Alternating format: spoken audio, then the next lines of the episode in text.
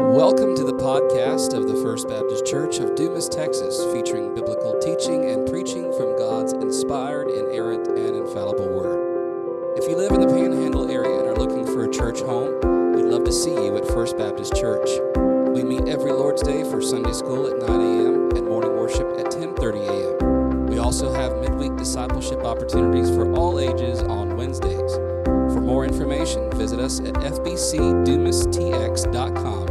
Fbcdumastx.com. You can also find us on Facebook and Instagram. Now open your Bible as we explore God's Word together. You may be seated, and as you are being seated, open to the book of Romans, chapter 12.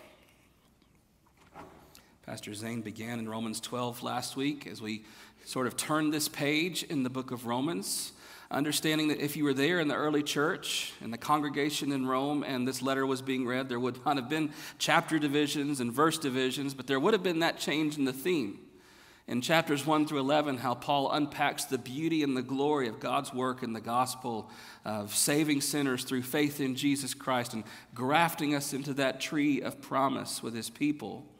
And then we made that turn where Paul begins to say, okay, now in light of that, in light of the great mercies of God, now live in this way. And we continue in that part of our series today. Is there any more important question in the world, in your life, than to know the will of God? Is there anything more important than knowing the will of God? In fact, that might be a question that has plagued you from time to time as you came up on a big decision, maybe career or school or marriage or dating or whatever it is, and you said, Oh Lord, what is your will? And maybe you were vexed by that question. What is the will of God? As it was some unknown mystery to you. I can tell you this morning that Paul tells us exactly what God's will is for us as Christians.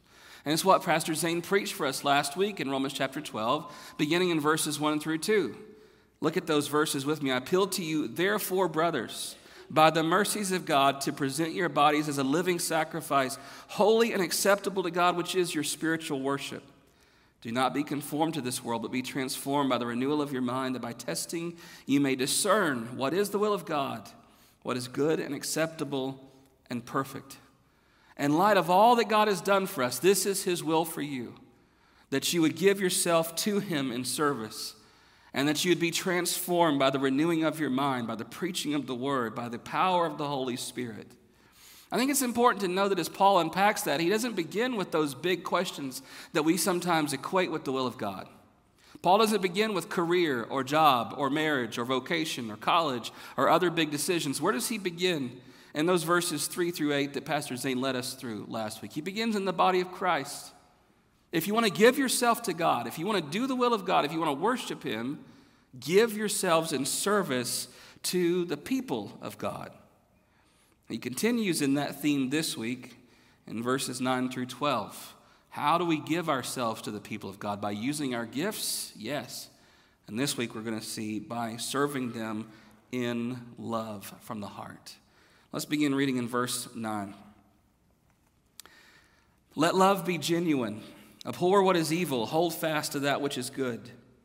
Love one another with brotherly affection. Outdo one another in showing honor. Do not be slothful in zeal, be fervent in spirit, serve the Lord.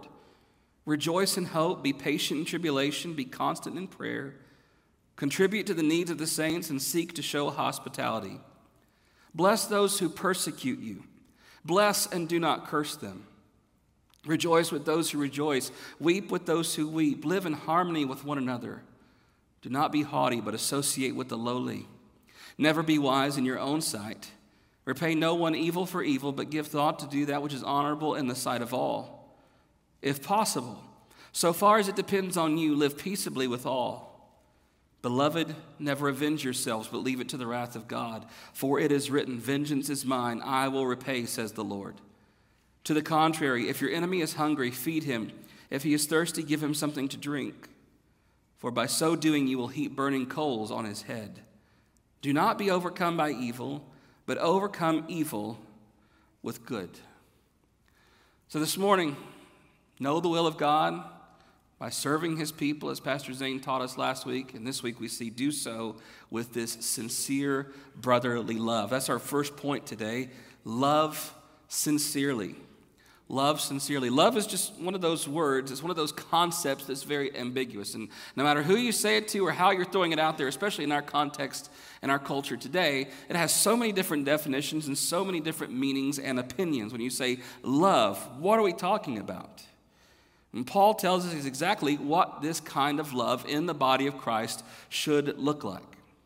Sometimes when we think of a church being loving, we might think of a church's friendliness certainly might be a part of it. We might think of the warmth and the friends that we have in a particular church. We say, man, that church is loving.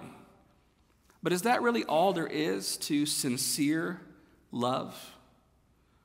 Where Paul begins today in verse 9, he says, Let love be genuine. Literally rendered is basically a statement love is without hypocrisy. Love is not faked, love is not acted. That word hypocrite comes, brings to mind this picture of someone putting on a mask and playing a part. And Paul says this kind of love in the church ought not to be that. This is not feigned. It's not put on. It's not an act. This is real, true, genuine love from the heart. Because you can have friendliness, you can have warmth, you can have politeness without this kind of love. Isn't the South sort of infamous for this? I was told very quickly when I moved here that this isn't the South, this is Texas. But I'm from the South, and in the South we have a phrase, bless your heart. Right? Sounds nice, doesn't it? Bless your heart. That means you're stupid. See, that's how the South does things. So the South can be nice and polite and warm and welcoming and friendly, hug you around the neck, oh, bless your heart. Uh, but what are, we, what are we really saying in our heart as we say, bless your heart? We do that all the time, don't we? See, friendliness and politeness can be just a mask and don't really necessarily convey true, sincere, brotherly love. In many cases, as is the case with Bless Your Heart, it's the exact opposite. What you're saying and what you're acting is not really what you mean. Paul says this kind of love in the body of Christ is not that and should not be that. This kind of love goes beyond just a smile, it goes beyond just friendliness. There's action to be taken. Look at what he says Abhor what is evil, hold fast to that which is good. Verse 10 Love one another with brotherly affection, outdo one another in showing honor. Do not be slothful in zeal, be fervent in the spirit, serve the Lord, rejoice in hope, be patient in tribulation, be constant in prayer, contribute to the needs of the saints, and seek to show hospitality. This is not just a part played or a mask that is put on for a time. In fact, he says that in verse 9. The first principle of this kind of love is to abhor what is evil and hold fast to that which is good. And this is within the context of loving someone in the body of Christ. When you truly love someone, you hate the evil that threatens them. When Anna was really little, we went to some person's house in Tennessee, many, many family members over there. And we went, we went to their house for a Thanksgiving meal or something. And I, I watched, right? Daddy's watching. I watched this little boy pull her around the neck and throw her to the ground. And Jessica didn't see it. And I was like, Did you see what that little kid just did? I was ready to go at it with this four year old. Right? That's what wells up in you as a parent, no matter what you're watching, is you love your child, you want to protect them. That same kind of spirit should be in us for our fellow believers for anything that threatens their spiritual well being, their physical well being. Assaults that come from without upon the body of Christ, whether it is physical or whether it's spiritual or emotional. How about assaults that come from within? Sins and offenses that we let just go in our friends and our family members unchecked. And we say it's love not to confront the sin, we say that we're not confronting the sin because we love them, but do we really love them if we're not willing to confront the sin? And that's what Paul says here. When you truly love someone without hypocrisy, from the heart, sincerely, you will hold fast to that which is good while hating and resisting and fighting against what is evil. True love in the body of Christ is not just sitting back with a smile and a warm, fuzzy feeling on the inside. It's going to war with each other and for each other. That's what it looks like to love each other in the body of Christ. That goes beyond a smile and a handshake. That goes beyond just a warm face on a Sunday morning. It's familial love. Look what Paul says in verse 10 Love one another with brotherly affection.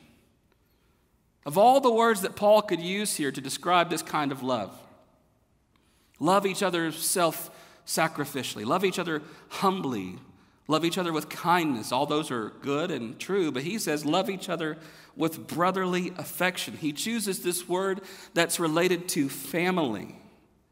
Of all the phrases Paul could use, he chooses to use these words that bring to mind loving our family. And that's what we are in Christ. We are brothers and sisters, mothers and fathers, aunts and uncles and cousins in the body of Christ. And he says, love each other that way with a tenderness of spirit, with empathy in your heart, with a soft heartedness as you would towards your own family. Something in you as a believer must actually be affected AFF, affected by others in the body of Christ. That's where we get the word affection. That we actually feel for someone because what's going on with them and in their lives affects us. We love them with that brotherly, tender hearted, soft hearted affection. This is not a passing sort of love. Hey, love you. This isn't just a how do you do, you know, while I walk the other way because we really don't mean how do you do. This is an involvement true, sincere, genuine care and affection for other people within the body of Christ. And it's going to mean putting yourself on the back burner for just a moment. It means putting yourself there and putting others first. Isn't that what he says next in verse 10? Love one another with brotherly affection, outdo one another in showing honor. That means it's almost as if you are racing each other to show honor to the other person esteeming one another, preferring others to yourself. This is the basic biblical principle of humility. Not thinking of yourself too highly. Not placing your needs and your wants and your opinions and your preferences above that of others but giving thought to the preference and the opinions and the thoughts and the feelings of other people. Taking the focus off of you in any given situation and choosing to place the focus on someone else. We need a prime example of this. We need look no further than the book of Philippians. Paul is writing once again to the church of Philippi. Beginning in Philippians 2, verse 1. So, if there is any encouragement in Christ, any comfort from love, any participation in the Spirit, any affection, see these same themes, and sympathy, complete my joy by being of the same mind, having the same love, being in full accord and of one mind. Do nothing from selfish ambition or conceit, but in humility count others more significant than yourselves. Let each of you look not only to his own interests, but also to the interests of others. we say, good, that's fine. But who's the example here that Paul gives in verse 5? Have this mind among yourselves, which is yours in Christ Jesus. It's all fine and good to think about love and humility and kindness until we say, What's the example, Paul? None other than Jesus Christ. Verse 6 Who, though he was in the form of God, did not count equality with God a thing to be grasped but emptied himself by becoming, uh, taking the form of a servant, being born in the likeness of men, and being found in human form, he humbled himself by becoming obedient to the point of death, even death on a cross. You want the chief example of this kind of humility that should exemplify our lives toward each other in the local church? Look to Jesus. How low must I go in my humility? How low did Jesus go in his humility? And Paul says, have that same mind in yourselves. You want to love like this? You want to show humility like this? You want to serve like this? You want to give yourselves to God in worship and love and service to each other? Then you must lower yourself and humble yourself, as did Jesus Christ.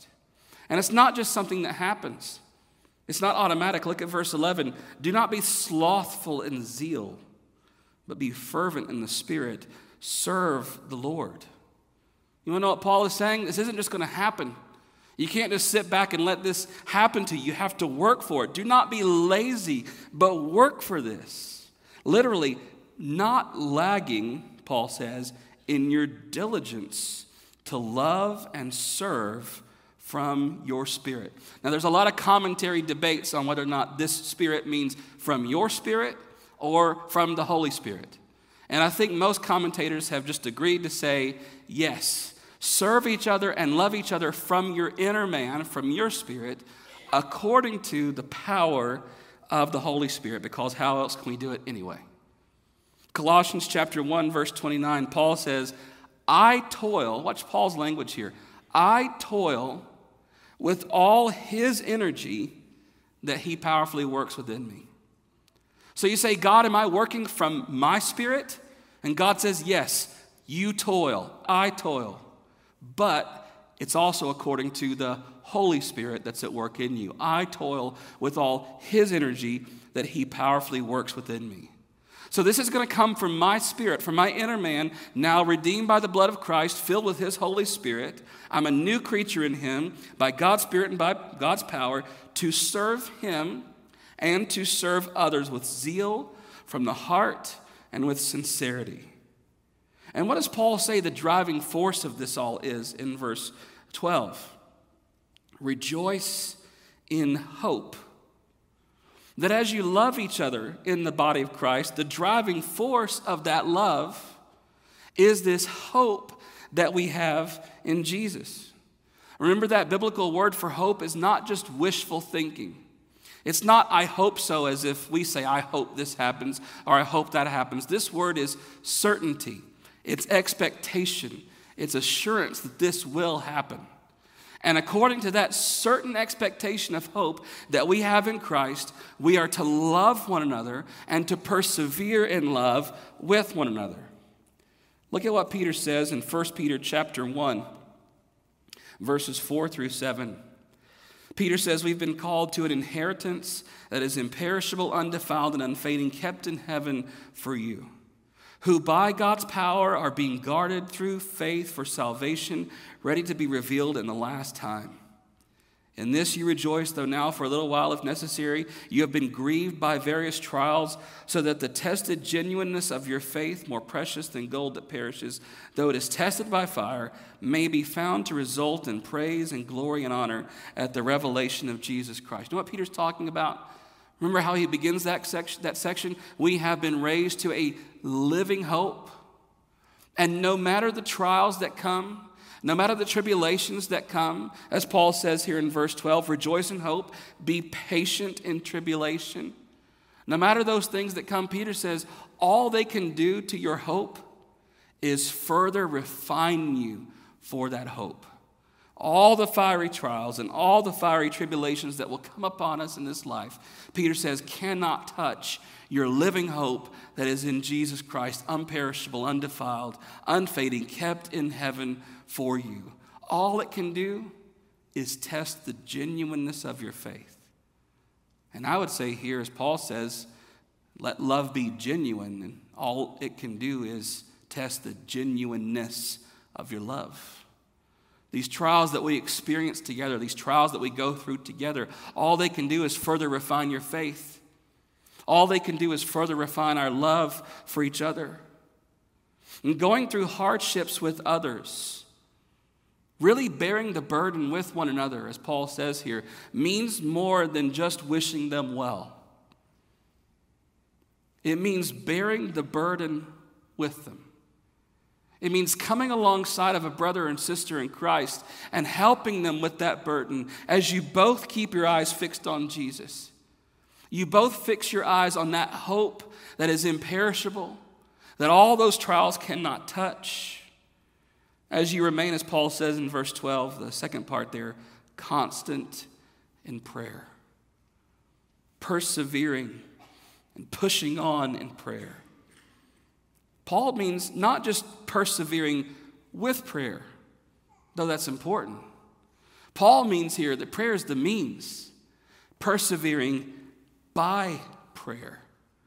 That perseverance by prayer is how we remain active in our righteousness. It's how we remain not slothful and not lazy as we pursue this kind of love with each other. It's how we keep our eyes fixed on Jesus by persevering with and by prayer.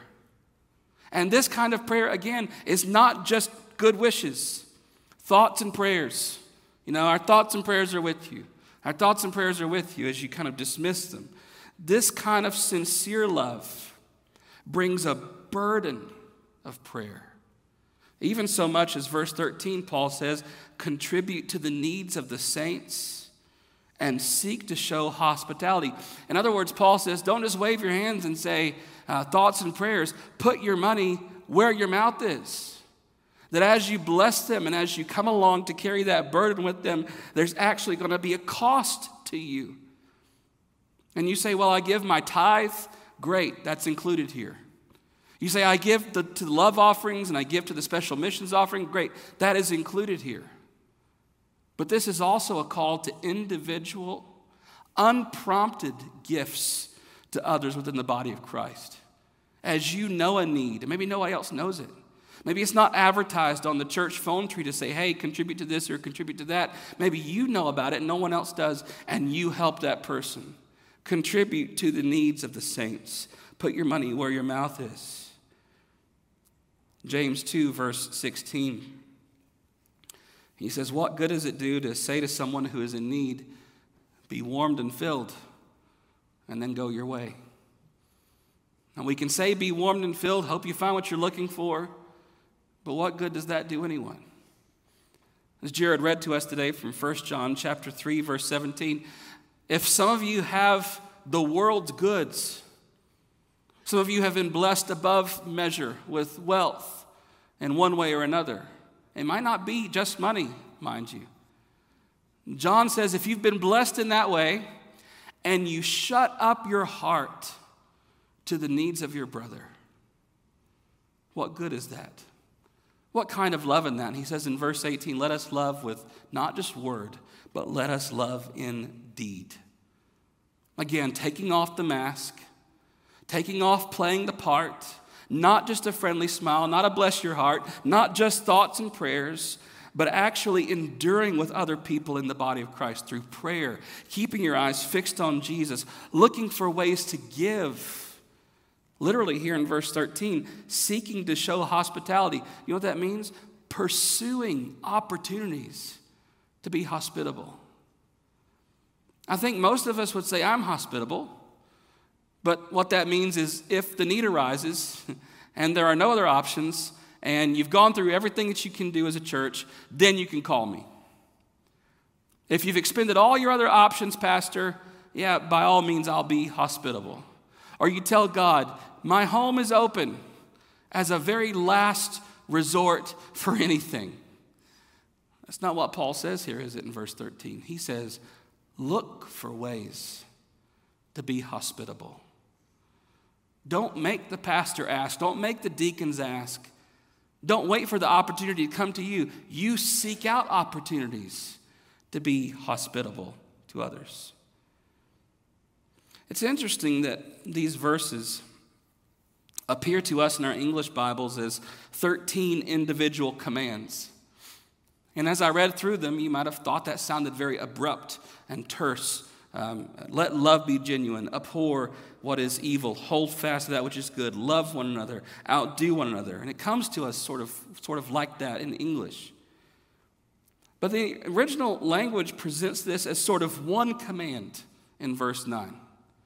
And that one driving command is let love be genuine. And if I were to read it the way it sort of originally comes to us, this is how it would read Let love be genuine, abhorring what is evil, holding fast to that which is good, loving one another with brotherly affection, outdoing one another in showing honor not being slothful in zeal, being fervent in spirit, serving the Lord, rejoicing in hope, being patient in tribulation, being constant in prayer, to contributing to the needs of the saints, and showing hospitality. You see how that kind of comes across differently? It's one command with all these other little outflow commands. Let love be genuine as you do all these other things. That's how you test the genuineness of your love. How different is this sort of the clean, sanitized version of church that many of us might be involved in here or other places?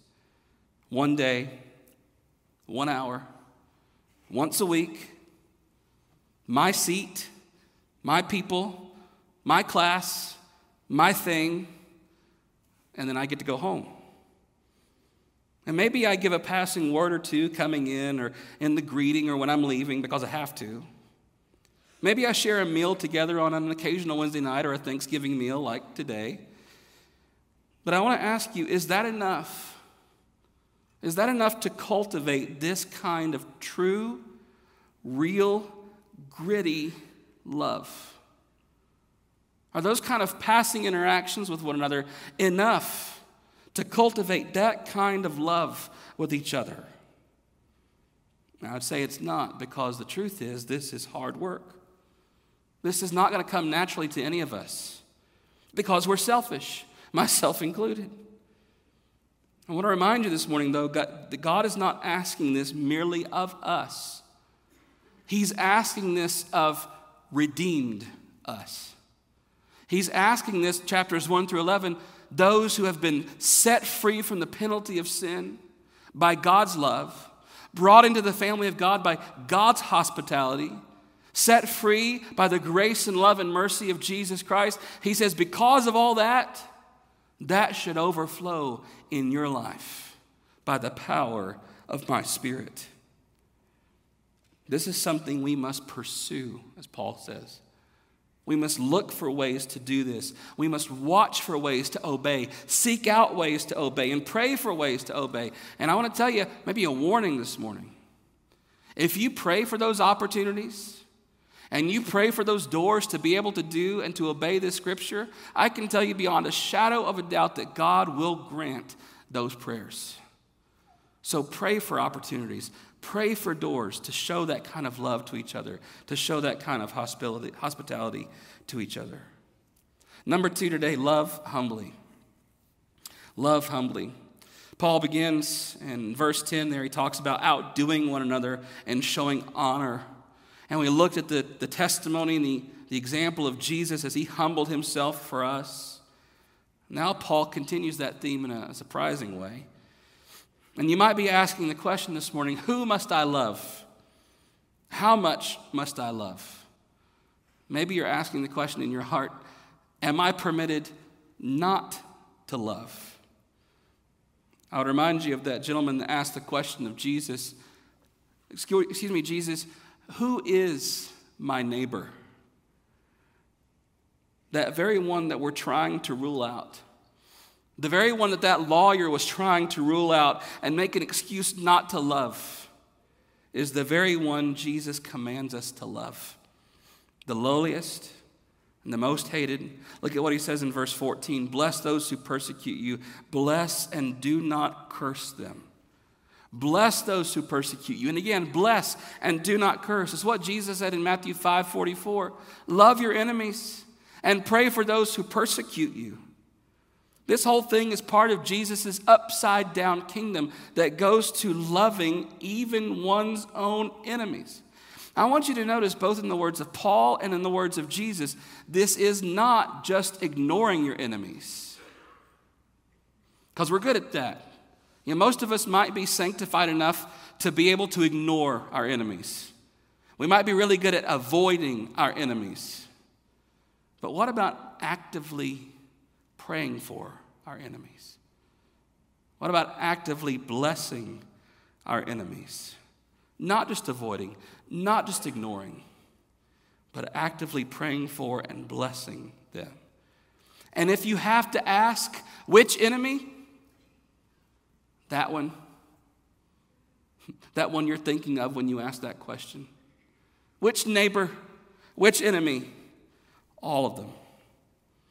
And to what extent, Paul, verse 15, that you rejoice with those who rejoice and you weep with those who weep. Certainly, this applies within the context of the local church as a whole, but I think it's interesting that he puts this here in the context of loving one's enemies to empathize for them, to feel for them, even real, genuine affection for them.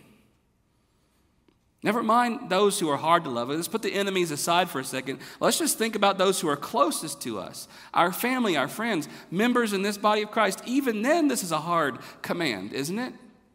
To love each other with so much humility, to get out of ourselves so much to the point of rejoicing with them in their triumphs and in their victories, even, listen, even if all we are knowing in that moment is defeat to be able to rejoice with them in their triumphs? How about weeping with those who weep?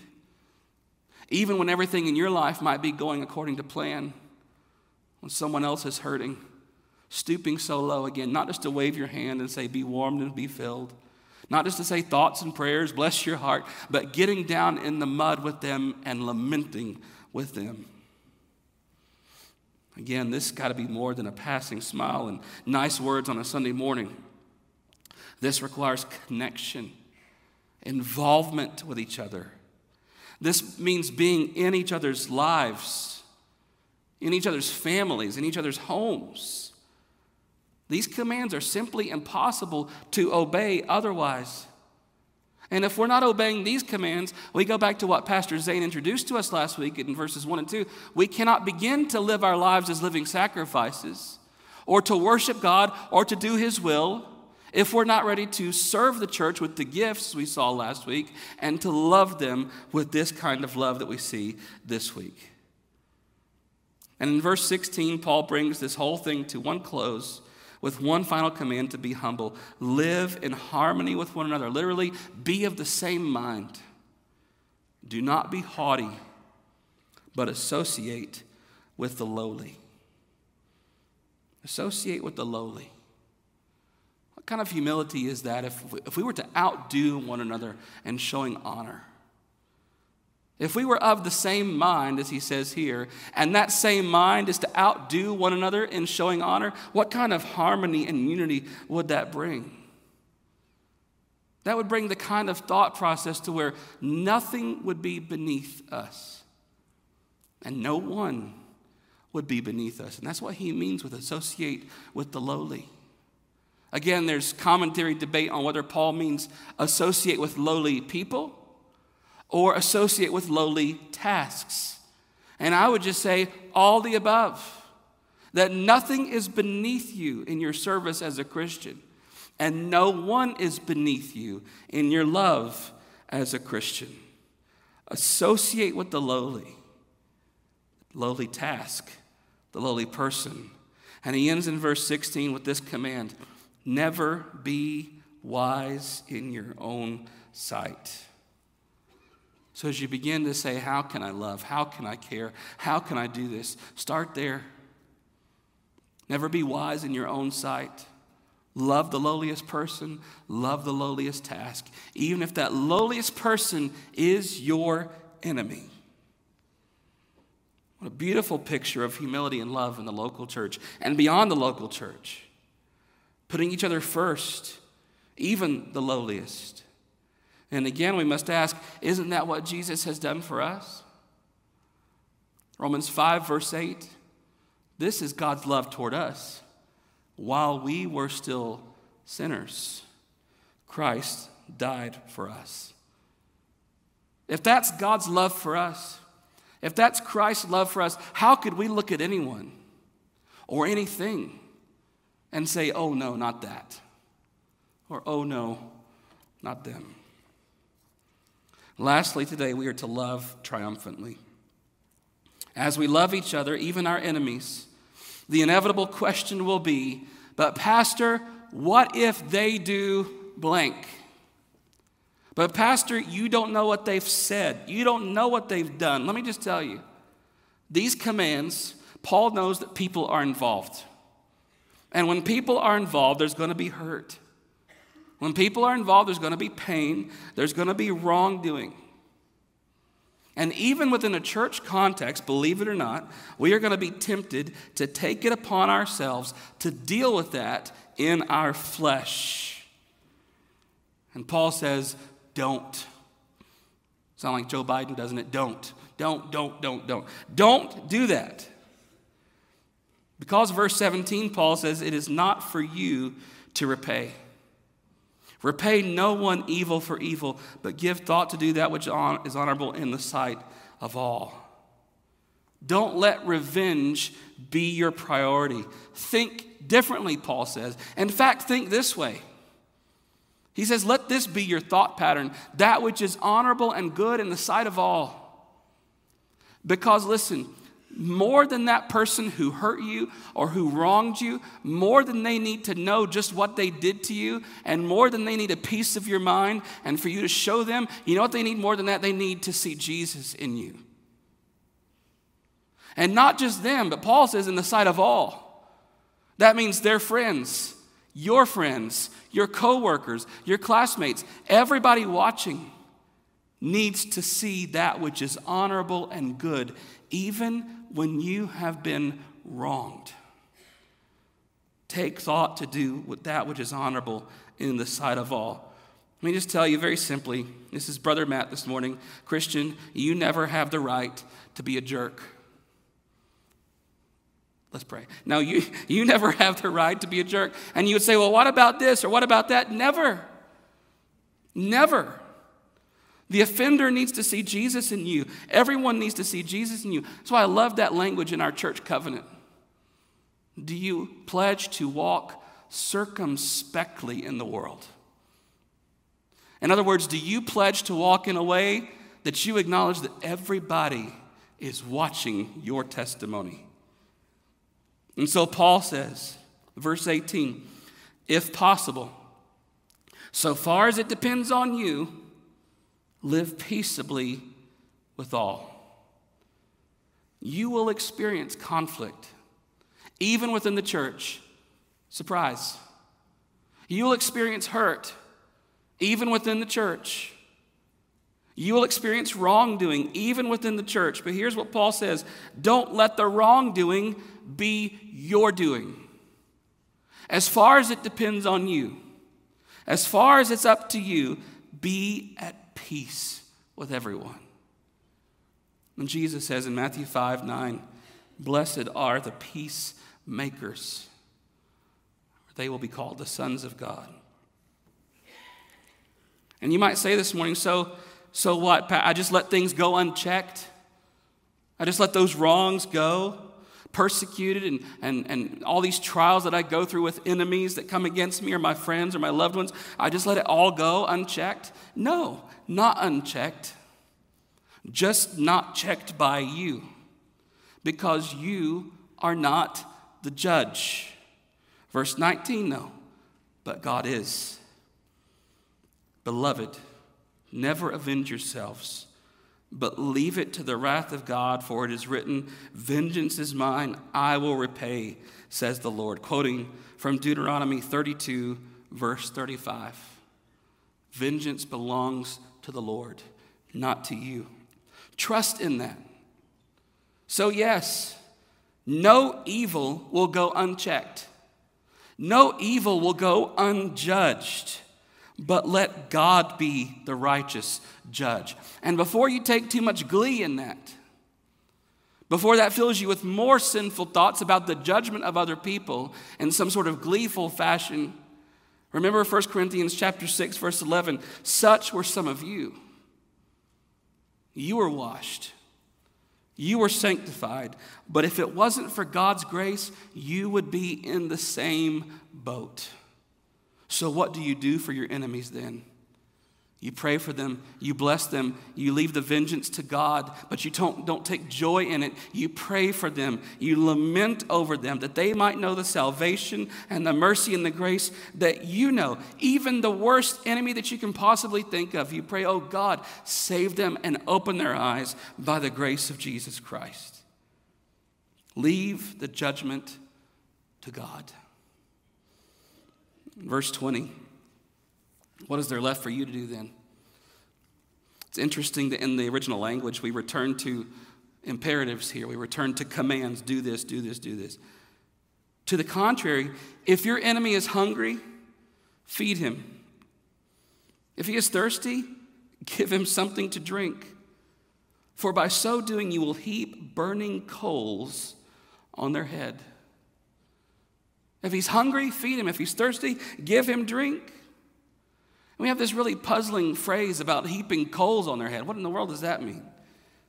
Think about it this way persecution and evil come from a place of supposed power, right? And that's the only language that that kind of evil knows unmitigated power, vengeance, violence, retaliation. And so when you choose to respond to that kind of so called power with grace and mercy and love and peace, you see how that's so embarrassing for them. It confounds their whole language, it confounds their whole system of thinking because it's not how they think. And so when you respond with kindness and love and grace and mercy, you're making more of a strong statement than their unmitigated power and evil and persecution ever could. I think it's remarkable how Paul again and again insists that we're active in this. Again, not just ignoring wrongdoing, not just avoiding our enemies, but facing them head on by the power of the Spirit of God. This is not advice from Paul to back down, to back off, but these are commands to be obeyed. If you want to give yourselves to God as a living sacrifice, you want to worship Him, you want to know His will, not be conformed to the world, transformed by the renewing of your mind. If you want that, you must do this giving, loving, sacrificing, even to the least deserving, placing your feelings and your preferences second and those of others first, facing your enemies and blessing and loving them. This morning, you might see that as defeatism, as just rolling over or being pushovers. I want to remind you this was the very fire behind Jesus' ministry. Who, though he was being accused and tried and beaten, did not open his mouth. This was the testimony of the apostles, each having been persecuted, most of them martyred for the faith, looking in the face of tyrannical evil, and yet saying, Submit to the emperor. Pray for those who persecute you. This was the testimony of the martyrs, the seed of the church, who, in the face of evil, did not fight and did not argue but gave themselves wholly to God.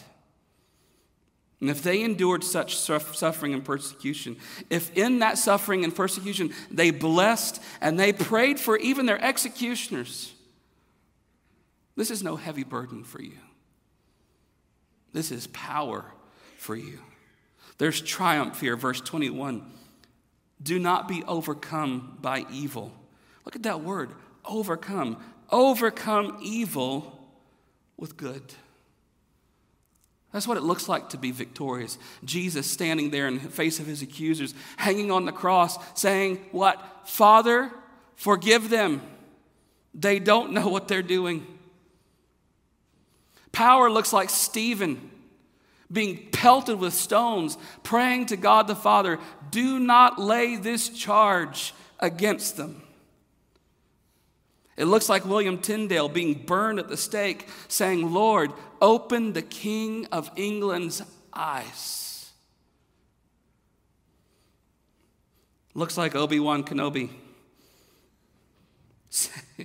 saying, Strike me down, and I'll become more powerful than you can ever imagine. That's not in the Bible, by the way. There's power there. When you imagine those scenes in your head, isn't that where the real power is? You see all the cowardice of the villains and all the cowardice of those hurling the stones, and you see the strength of Stephen, the power of Jesus, the power of the martyrs.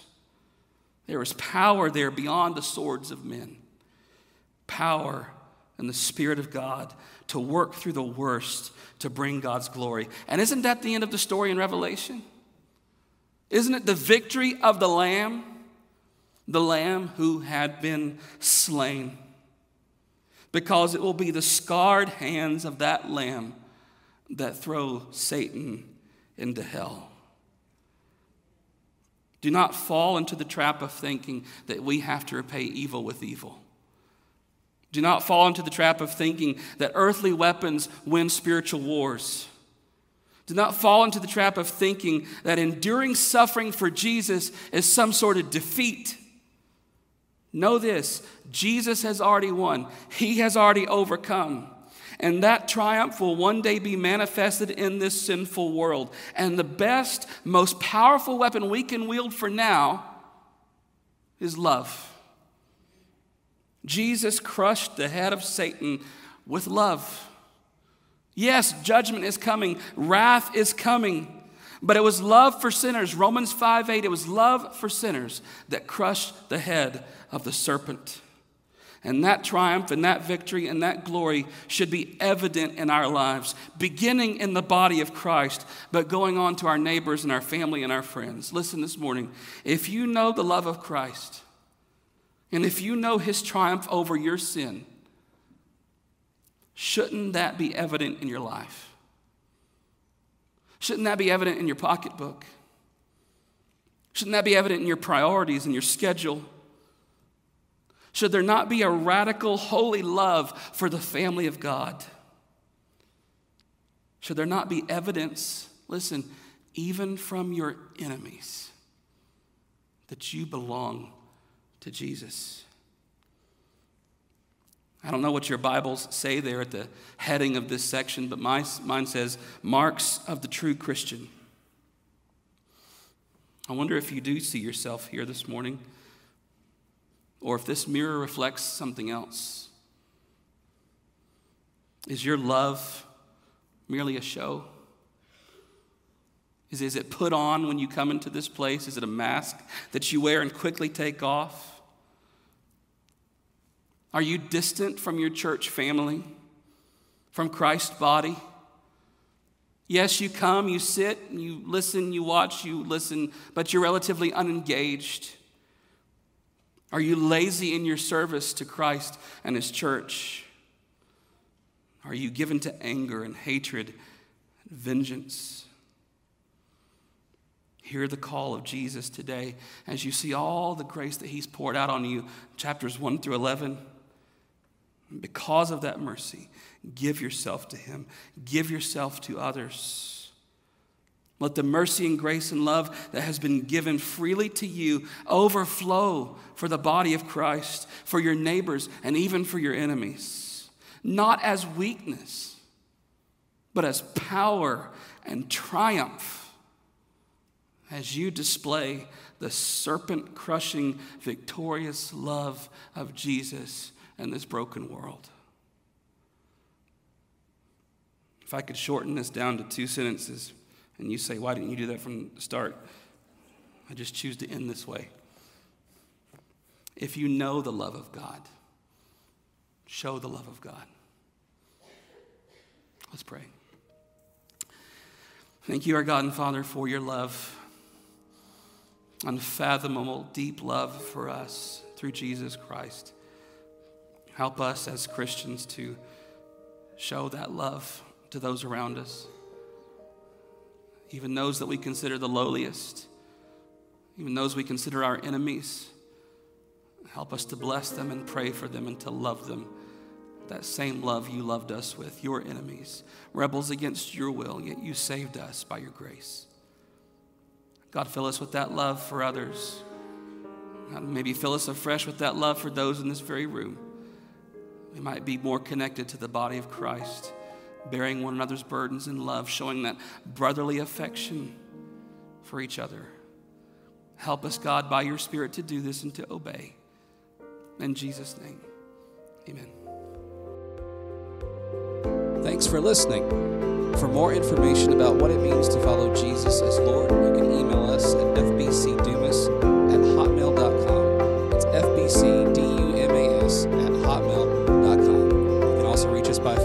806 935 5604. We'll see you next time.